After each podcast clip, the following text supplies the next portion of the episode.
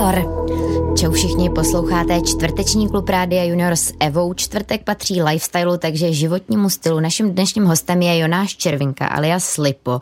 Český rapper, básník, režisér videoklipů, který třeba v roce dva tisíce dvacet dva byl čtvrtý v anketě popularity Český slavík. Možná taky znáte jeho hit Jednou jsem slíbil, který hrajeme i u nás na Junioru a za chvilku se ho poslechnem. A budu se ho ptát třeba na to, proč psaní básní nikdy nevyjde z módy nebo kde Jonáš hledá hudební inspiraci.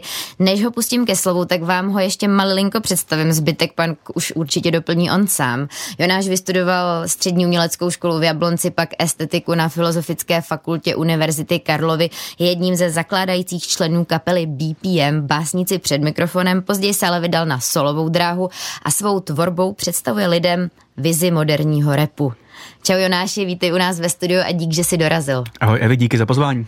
Doplnil bys nějak ten úvod, něco důležitého, co by holky a kluci, co právě teď poslouchají, měli o tobě pro začátek vědět? Já si myslím, že to bylo vyčerpávající. Dobře, tak si dáme první song rovnou Jednou jsem slíbil a pak už máme na Jonáše spoustu otázek a vy je můžete mít taky. Napište nám na e-mail radio junior zavináč rozhlas tečka cz nebo nám zavolejte rovnou do studia na číslo osm set, sto devadesát devět, sto devadesát devět.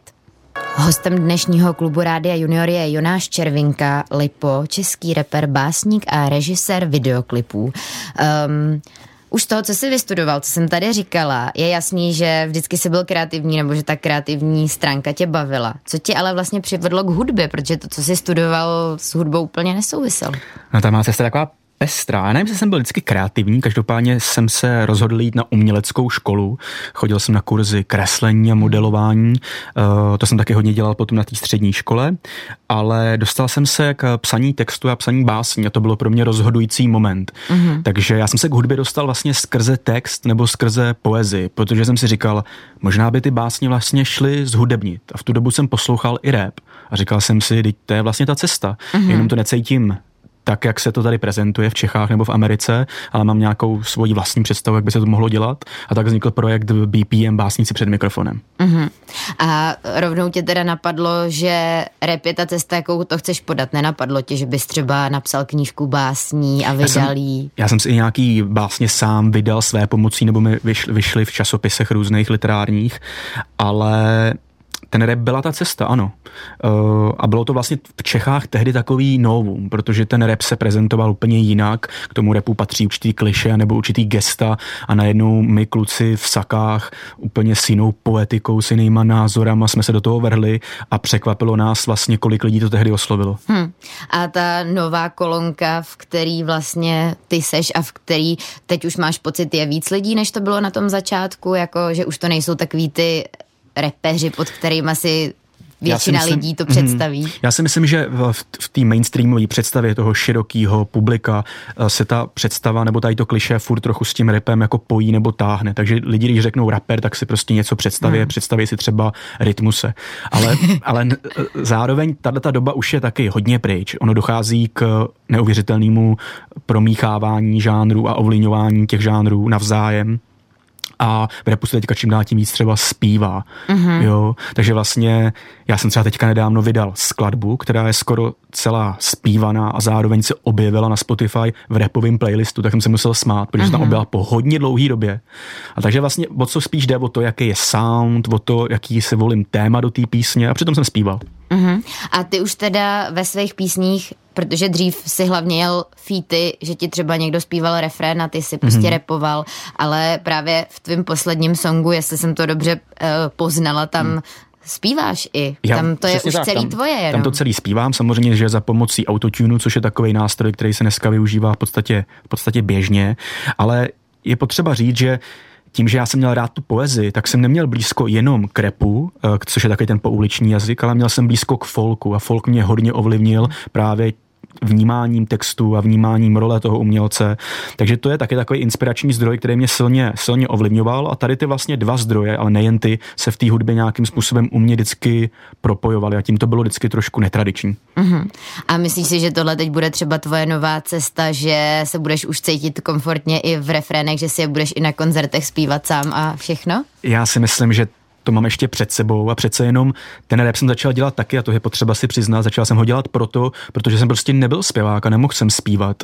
Takže ten rap v tomhletom nemá, v tomhletom nemá limity a může ho dělat, dělat opravdu každý, stačí, když má jenom nějaký jako cítění pro rytmus a, a má tu odvahu a, a vůli to dělat. Mm-hmm. No a básně, který mi přijdou, že jdou s rapem ruku v ruce, celkově s hudbou, s písněma, protože vlastně píseň je zhudebněná báseň. Básně teda podle tebe nejsou překonaný? Myslíš si, že i sbírky básní by pořád jako lidi měli číst a že poezie by mezi náma pořád měla být? Hmm. Já jsem o tom silně přesvědčený. Samozřejmě ten tlak té doby a obzvlášť to, jak strašně moc se pohybujeme v onlineovém prostředí, tak jde jakoby proti tady té logice, protože my vlastně konzumujeme neustále obrázky a sítě jako TikTok to jenom potvrzují. To je prostě tisíce a tisíce obrázků, který denně konzumujeme. Text je co nejkratší, co nejúdernější, hmm. co nejjednodušší.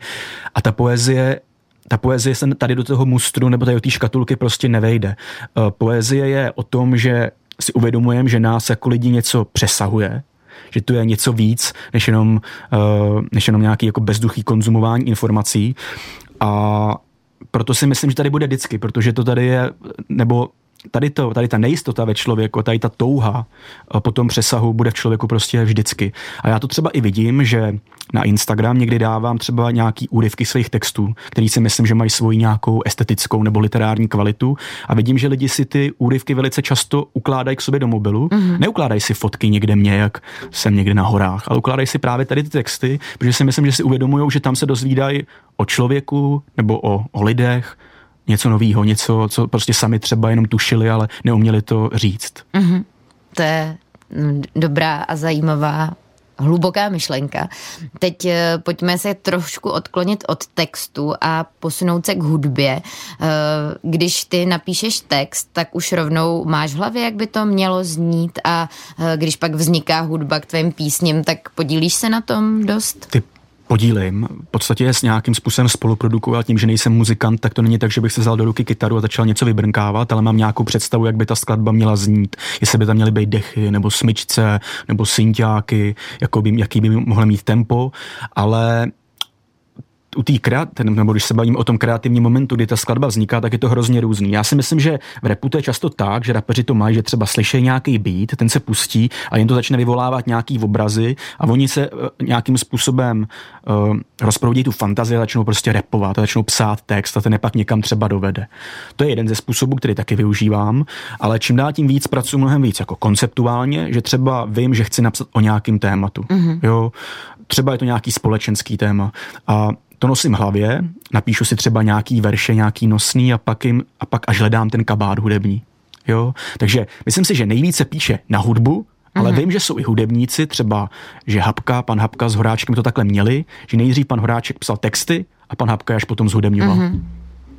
A kde bereš inspiraci, ať už k psaní, k nápadům obecně, k nějakým třeba přesně zajímavým jako beatům, synťákům, nebo jak jsi říkal, že přesně něco člověk slyší a už si řekne, to by se dalo použít a tak. Tak určitě u jiných hudebníků, takže je potřeba prostě poslouchat hudbu, ale já ji poslouchám hodně širokým, nebo v širokým spektru. Já toho rapu vlastně v současnosti tolik neposlouchám. Poslouchám folk, folk, rock, pop, různý žánry. Ale ty vlastně dneska všechny ten rap ovlivňují, takže to určitě není, to určitě není jako nic špatného.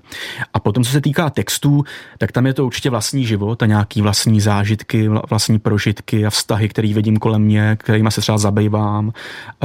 A potom ten největší zdroj inspirační jsou určitě u mě knihy a umění vůbec, nebo i filmy. Často se mě mladí lidi ptají, co mají udělat pro to, aby psali zajímavý texty, že mají pocit, že jejich texty nejsou dostatečně zajímavý, tak já říkám, čtěte a inspirujte se. Mm-hmm. A to mě vlastně provází od úplných začátku. Já jsem se těch knih nikdy nevzal, nevzdal. Jsou lidi, kteří třeba čtou v mládí, ale pak už se ke knihám nedostanou. A dneska ten tlak na ty lidi je hrozně velký, aby konzumovali sociální sítě nebo jenom televizi. Hmm. Což určitě je taky možný, ale myslím si, že kniha je nejlepší zdroj inspirace pro fantazii.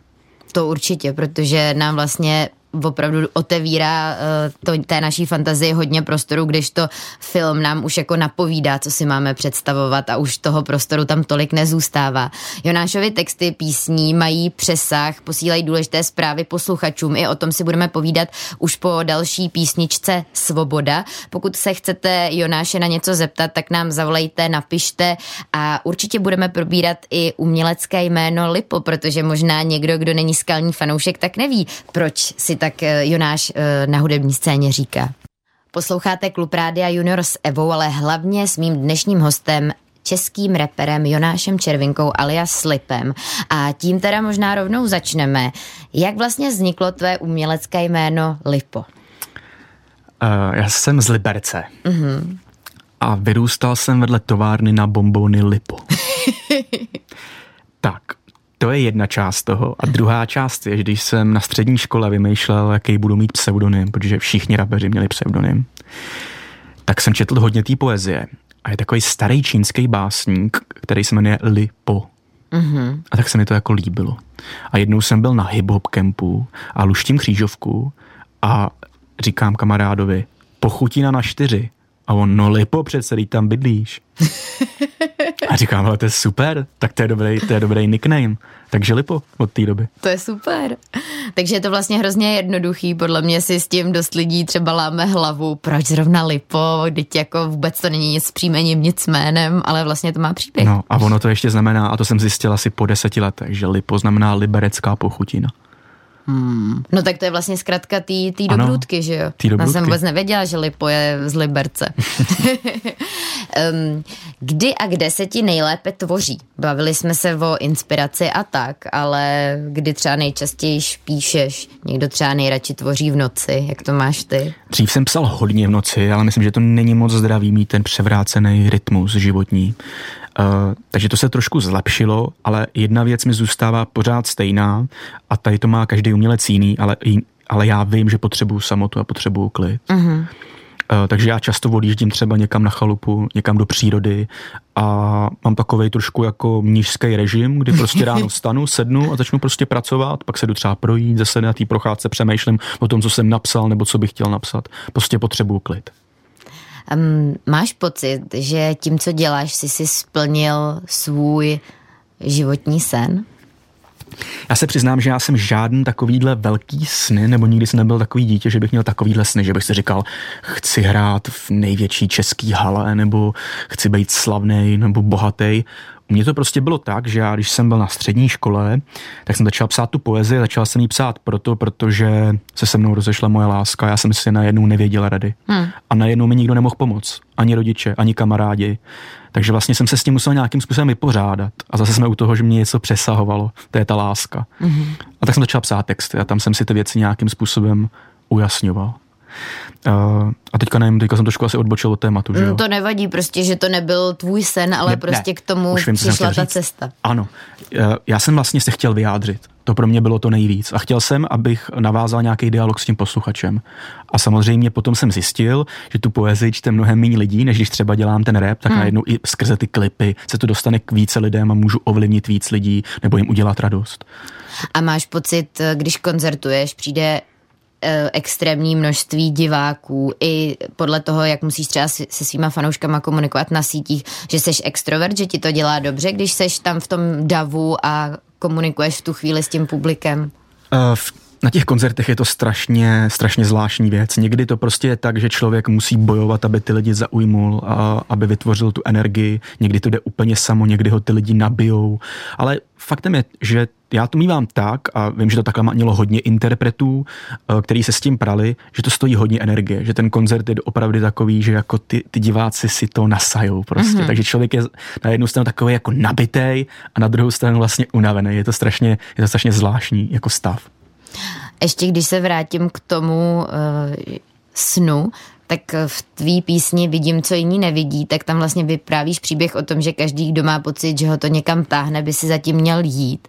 Ale třeba cesta za, za snem je hodně těžká. Co bys třeba poradil posluchačům, který teď si říkají, že je to někam táhne, ale nevědějí prostě co dělat, jak si zatím jít, jak to nevzdat, když je to třeba těžký? To je hrozně těžká věc. Je. Já si myslím, že, já si myslím, že třeba já jsem příklad, když jsem si ty věci vybojoval doopravdy hodně sám. Samozřejmě jsem potkal spousty zajímavých a kvalitních lidí, kteří mi na té cestě pomohli, ale vždycky, když ta energie ubývala, tak jsem prostě musel já sám hledat ty zásobárny, ty energie, jak, jak, jak se s tím poprat, jak natáčet další písničky, další desku, nebo jak schánět finance a tak dále. Je to prostě spousta věcí. A ta písnička Vidíš, co ní nevidí, tam jsem si doopravdy vzpomínal, jaký to bylo, když jsem neměl ještě žádnou fanouškovskou základnu, když jsem neměl nic vybudovaného. A bylo to doopravdy těžké, protože jsem dělal něco, co tady v Čechách moc lidí jako nedělalo. Hmm. Moje rodiče tomu úplně taky jako vlastně nerozuměli. Pro kamarády jsem byl taky trošku podivný, protože jako klasický rap to prostě nevypadalo. Takže jsem byl vždycky trochu takovej jako mimo nebo jiný, ale vlastně se mi vyplatila ta věrnost, věrnost sobě, mm-hmm. věrnost tomu, co cítím a to, kam si myslím, že bych chtěl směřovat. A teď aktuálně chceš třeba to někam posouvá, tu životní cestu, kariéru, láká ti něco novýho vyzkoušet? Nebo jenom rozšiřovat to, co už děláš?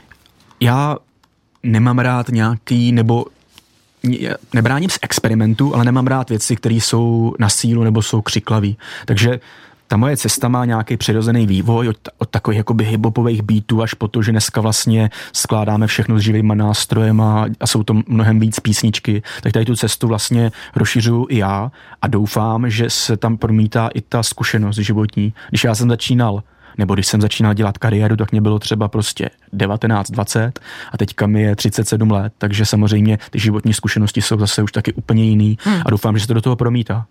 To si myslím, že určitě. Po písničce Prach, která je vlastně tvým textem, ale nejseš tam jako interpret? Jsem tam jako interpret, jako host, jako mm-hmm. rapper, ale vlastně je to písnička, kterou jsem textově napsal pro zpěváka Sebastiana, který stejně jako já je z Liberce. Mm-hmm, tak tu si teď pustíme a po ní si budeme povídat třeba o tom, o tvém nejnovějším albu, anebo kteří hudebníci a básníci tě v tvorbě inspirují. V klubu dnes máme rapera, básníka a režisera videoklipu Jonáše Červinku alias Lipa a máme první telefonát. Dovolali se nám Olík a Hugo. Kluci, slyšíme se? Haló. Tak, Jonáš má sluchátka, slyší vás, tak se můžete ptát. V kolika letech začal zpívat? Hm. Jo, tak, já si myslím, že jsem začal psát první texty na základní škole. Osmá, devátá třída. Mm-hmm. Ale první rapy jsme začali nahrávat, když jsem byl na střední škole, třeba ve druháku. Ale vlastně profesionálně jsem to rozjel až na vysoké škole. Takže vlastně relativně, relativně pozdě.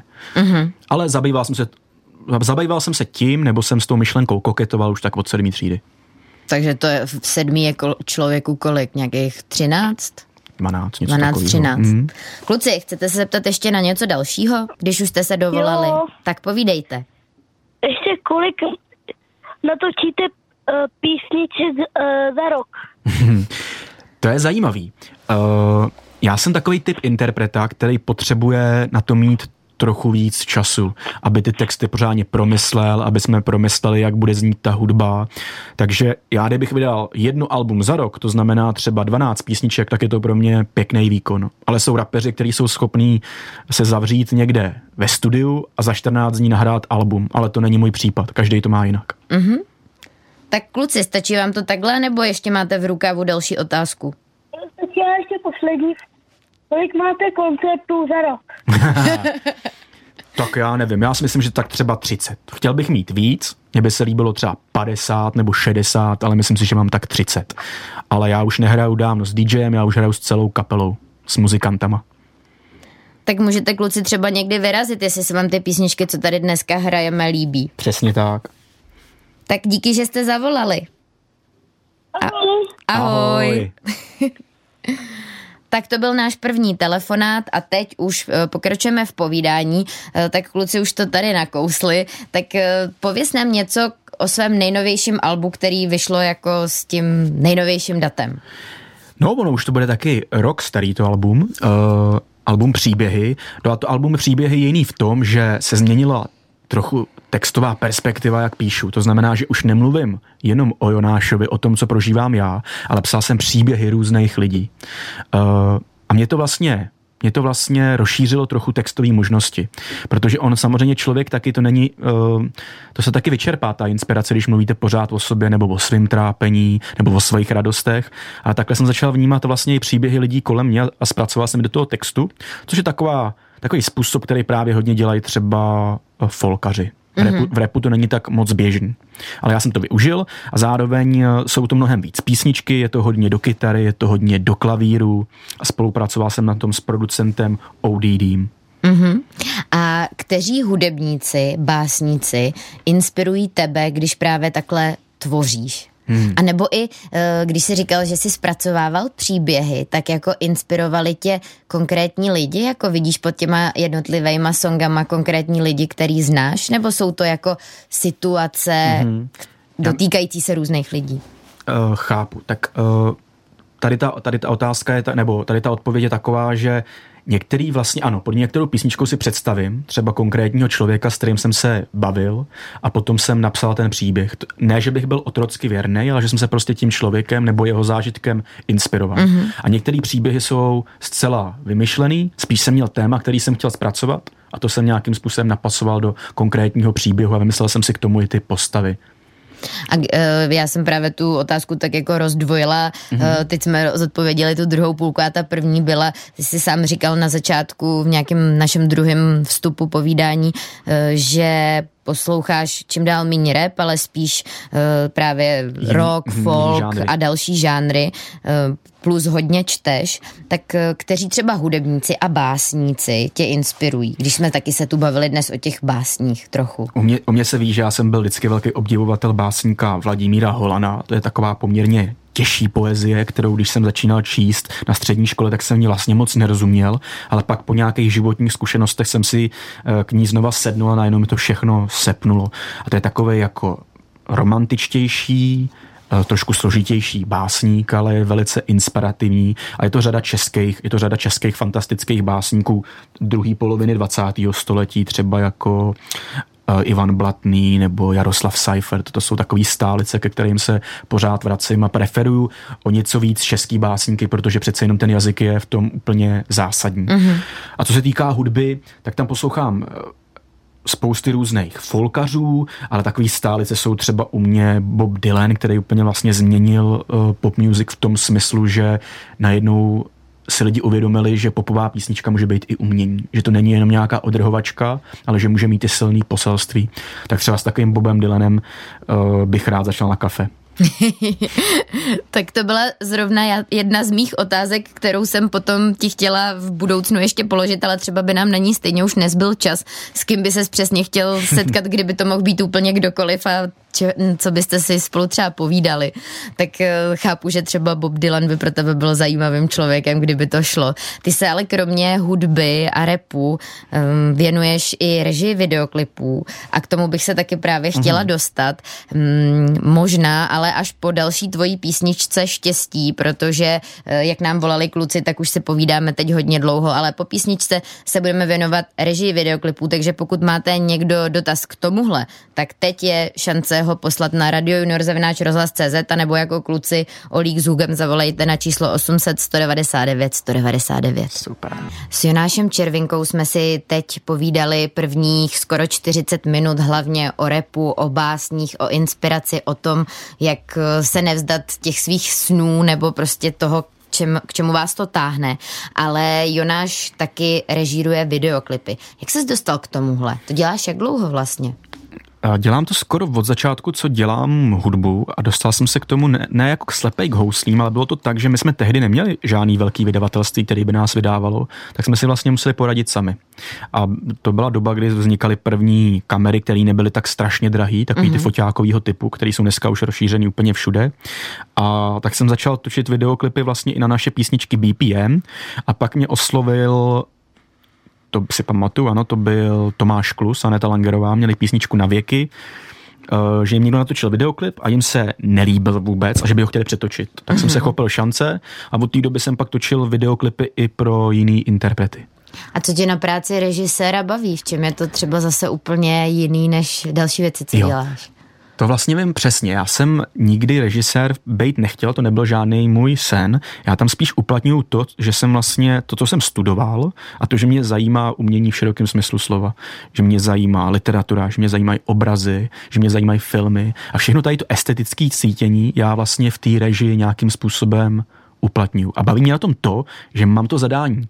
Mezi tím, co když píšu písničku, tak doopravdy jsem tak trochu jako před prázdným papírem a musím to dát celý nějakým způsobem dohromady a pak to interpretovat. A tady dostanu zadání, tady dostanu písničku a přicházím nezatížený tím, že tu písničku vlastně neznám. A nechám se jen ovlivňovat tím, jaký emoce ve mě probouzí a pak začínám vymýšlet scénář. A umíš si představit, že bys třeba někdy v budoucnu zrežíroval i nějaký delší kousek než jenom videoklip? Že bys dostal opravdu něčí scénář? Mně by se to líbilo, kdybych vlastně nebyl tak moc zainteresovaný v té hudbě a v tom, že skládám furt nějaký své písničky, tak si to umím představit. Myslím si, že film má jednu nevýhodu v tom, že to je hodně rozvětvená věc, na který se podílí spousty lidí a stojí, stojí spousty peněz, takže člověk to pak vidí, uteče to za hodinu a půl a zatím prostě je rok a půl práce, hmm. shánění, nervů, zodpovědnosti. To já trochu znám už z těch videoklipů. A v tomhle je to docela, v tomhle je to docela fuška. Hmm. Líbilo by se mi třeba i nějaký dokument o nějakých umělcích. Vlastně by mě to docela, docela lákalo. No tak třeba to je ten, ta další cesta nebo nějaký minisen, který třeba se splní. Když režíruješ videoklip, tak podle čeho si vybíráš herce? Když už posloucháš tu písničku, tak už před sebou vidíš ty typy, máš už jasnou představu? Ani tak ne. Samozřejmě nějaký představy mám u nějakých videoklipů konkrétnější, ale často dělám to, že dávám třeba šanci nějakým začínajícím hercům nebo začínajícím damákům. Mm-hmm. A tak se mi to stalo vlastně velice často, že v mých videoklipech, který jsem režíroval, hráli herci, který tehdy nebyli vůbec známí a pak se vlastně proslavili v různých filmech nebo seriálech. A ty jsi řekl, dobře jsem to vybral, jo, dobrý tak, týpek. Říkal, dobře jsem věděl. A je teď v plánu nějaký další klip pro někoho? Uh, Vím, že jsme se trochu bavili, že možná Kateřina Marie Tichá by chtěla natočit nějaký videoklip, ale musím říct, že já jsem trochu zaměstnaný videoklipama pro, svojí, nebo pro svoje písničky. Mm, to je jasný. Nebo teďka i pomáhám jednomu mladému interpretovi Janu Brownovi, tak tomu jsem i režíroval videoklip, takže ono mi to vezme docela dost, ono mi to vezme docela dost času. Teď mám takovou specifickou otázku. Ve videoklipu k písni Jednou jsem slíbil, kterou jsme tady slyšeli, vlastně hraješ se svou teď už manželkou Týnou. Mm-hmm. Je těžký něco režírovat, zároveň v tom sám hrát a zároveň třeba i režírovat svoji vlastní ženu? uh, jo, je. Já, já, já vlastně ty písničky, uh, nebo ty režie na ty, svoje, na ty své písničky dělám, protože k tomu mám nějaký vztah, ale je to vždycky složitý, že přesně mě se líp režíruje, když mám někoho před tou kamerou. Jo, než když režíruju sám sebe. No a ještě přesně, když tam je, když tam je láska vašeho života, která zrovna uh, nemiluje uh, hrát před kamerou, tak, tak je to složitější, ale ten videoklip je o tom, že my máme rádi cestování a máme rádi hory, takže my jsme vyrazili na úžasné místa uh, v Čechách, takže vlastně to bylo i hezký a bylo se na co koukat. Takže tam bylo třeba víc instrukce prostě buď sama sebou, než jako zahraj tohle, zasmí se, milé, tvář se zasněně. jo, jo, jo, já jsem to bral, já jsem se to snažil, já jsem se snažil celou dobu smát, abych uvolnil atmosféru a občas, občas tak jako na mě zavrčela, no. Ale dopadlo to dobře, sami to můžete posoudit. Uh, videoklip uh, k písni Jednou jsem slíbil je docela hodně úspěšný videoklip, ne? Je, uh, ta, no už to má asi přes šest milionů shlídnutí. Nutno říct, že uh, je to taky tím, že tam hostuje kapela Krištof, která samozřejmě je, je známá a, a té písni se taky pomohla. A ještě mám otázku um, právě obecně. Jaký tvůj song a klip je úplně nejúspěšnější ever? Když bychom šli do těch čísel, což jako nemáme úplně rádi, ale tak, aby jsme tady jedno takový číselný zhodnocení udělali. Do těch, do těch čísel, když půjdeme, tak je to vlastně uh, tak je to vlastně asi písnička z mojí první desky Víc než hudba, která se jmenuje Ležím té blízkosti, kde hostuje Debbie a je to prostě tím, že tehdy tu písničku strašně moc rotovalo, uh, rotovali rádia, takže t- ty lidi skrz to rádio se potom dostali i k tomu videoklipu. Bohužel to byl videoklip, který vznikal za dost drsných podmínek. Já na to tehdy neměl žádný finance mm-hmm. a je to tam trošku cítit a dneska, dneska si ho nepouštím úplně rád, ale lidi tu písničku mají rádi. Ono to tak většinou bývá, že i všichni možní tvůrci třeba ty věci ze svých začátků už potom vidí, co by na tom všechno Víc změnili kriticky. Nebo co by aktuálně udělali jinak, ale prostě v té době si to cítil, že to je to nejlepší, co si mohl třeba udělat a prostě je tam ta historie. A je v tom taky jedno poučení i pro začínající uh, autory nebo umělce, že asi má smysl někdy prostě trošku vkročit do toho neznáma, i když si člověk není jistý, jestli ten výsledek bude úplně tip-top, ale, ale prostě člověk to musí risknout. Já to tehdy taky risknul a možná bych tady dneska nebyl. Dáme si poslední písničku, ta už teda není od Jonáše, je zahraniční a pak mám poslední sérii otázek před pohádkou, kterou bude končit naše dnešní povídání, takže vy máte poslední šanci teď zavolat. Dnes si v klubu s reperem, básníkem, režisérem videoklipů Jonášem Lipem povídáme o hudbě, českém rapu i režii, o básních. Máš teď momentálně rozdělaný nějaký projekty, na čem teď pracuješ? Já pracuji na svý pátý solový desce a protože tu poslední jsem vydal po čtyřech letech, což je teda poměrně dlouhá doba, tak jsem si říkal, že teďka zamakám, abych ji vydal, abych ji vydal rychleji. A zároveň jsem po hodně letech začal zase psát čistou poezii, takže sbírám i nějaký básně do šuplíku. Mm-hmm. A když zrovna nepracuješ, tak jak relaxuješ, čerpáš energii, co tě kromě práce baví? I když je vidět, že tě baví i samotná tvoje práce. Já... To je vlastně ne, ano, to je vlastně hrozně důležitý, že mě baví samotná moje práce a to, když člověk má v životě, tak je to vlastně, tak je to vlastně úplně super. A zároveň potom jsme se taky o tom trochu bavili. Hodně čtu, takže to je takový můj relax, nebo se koukám na, na filmy, který mám rád, uh, ale snažím se u té televize nesedět moc často, takže víc sahám po té knížce a ještě rád sportu. Chodím mm-hmm. cvičit, chodím do posilovny a za poslední léta jsem začal i hodně běhat a teďka jsem naposledy běžel půlmaraton, tak jsem Ty si jo. splnil sen. A myslíš, že teď zase natrénuješ, třeba do roka dáš maraton? Ty jo, to je fakt už, to je strašná porce, když si to člověk představí, že má běžet prostě, já nevím kolik, to je čtyřicet jedna kilometrů. Já si neumím představit ani ten půlmaraton, ale když už to no. zvládnu, tak třeba další cíl. Ty jo, rád bych, rád bych jednou. Mám ještě dvě takové otázky směřující i trochu na naše dětské posluchače, protože právě se docela vyznáš ve filmech, tak jestli bys měl pro holky a kluky nějaký tip na dobrý film? Hmm. To je strašně různý. Já mám rád hodně westerny, jo, takže já jsem teďka nedávno viděl sedm statečných mm-hmm. a to jsem miloval od svých úplně vlastně jako mladých let až po současnost. Takže to bych určitě doporučil klukům. A my jsme se tady spolu teďka my dva, ještě než byl vstup, tak jsme se bavili, že jsem vlastně byl před Vánoci v, k- v kíně na filmu Wonka a to byla moc hezká taková pohádka, muzikál mm-hmm. zároveň. Takže to jsou tipy od Jonáše Červinky a další otázka je na tvou nejoblíbenější knížku z dětství uh, a jestli si myslíš, že by se mohla třeba líbit i dnešní generaci. Hmm. To je zajímavý, protože já jako dítě jsem vlastně moc nečetl, když mm-hmm. jsem byl fakt jako dítě. Já jsem začal číst, bych řekl, tak třeba v patnácti letech a zase Aha. jsem to vzal hodně hopem a těch románů potom bylo doopravdy hodně, takže já teďka tady neumím asi říct žádnou jakoby dětskou knihu, ale pamatuju si, že jako kluk jsem četl hodně rád takový ty knihy jako mýty a legendy, rytíři, takový mm-hmm. ty rytířský věci nebo indiánský věci. To jsem měl, to jsem měl vlastně, to jsem měl vlastně moc rád, no. Tak vidíš, to jsi mě tu teď hodně překvapil, protože já si Jonáše bez knížky nedokážu představit a prvních patnáct let života to byl Jonáš téměř bez knížky, jo. Je to tak, koukal jsem. A co jsi jsem, dělal? Nevím, hráli jsme nějaký videohry, koukal jsem na telku nebo jsem někde pobíhal venku, no. Ale teď vám Jonáš starší a moudrý radí, abyste jenom ne- nehráli videohry a nekoukali na telku. Jo, ale ven můžete tak chodit. A uh, s jakým umělcem se chtěl setkat, to už jsme si řekli, takže moje poslední otázka je jasná. Prozrať nám, co ti teď dělá největší radost poslední dobou. Co mi dělá největší radost? Asi to, že teďka jsem měl kreativní období a napsal jsem uh, hodně písniček, mm-hmm. což ne vždycky jde. Myslel jsem si, že po té desce budu už vlastně úplně vyčerpaný a člověk zase potřebuje nějaký čas, aby nabral nějakou inspiraci, ale já jsem se vlastně hnedka vrhnul do psaní a už mám materiál na celou desku, takže to mi určitě dělá radost. A pak mi dělají radost takový ty všední věci. Mo- moje žena, když máme společný víkend a můžeme třeba vyrazit do přírody. Jo, no díky, že se tady k nám dorazil do studia Rádia Junior a povídal tak um, nadšeně o své práci a ať se ti daří ve všem, co děláš. Evě, já děkuju za super pokec. Holky a kluci, to už je od nás z klubu úplně všechno. Děkuju, že jste poslouchali, že jste i zavolali. Teď už je čas na dnešního hajaju. Čeká nás čtvrtý díl pohádkového seriálu Pohádky pro kočku a dnešní epizoda se jmenuje Jak Julie počítala. A pak už je tu velká pohádka. Dnes je to Medvěd čokoláda, dobrodružství medvěda Nanuka a polárníkova psa Rafiu Serafa v zemi ledové čokolády. Poslechněte si pohádku o tom, co se stane, když po dlouhém cestování na ledové kře dopluje zvědavý lední medvěd na malý lidmi obydlený ostrov. Užijte si pohádku.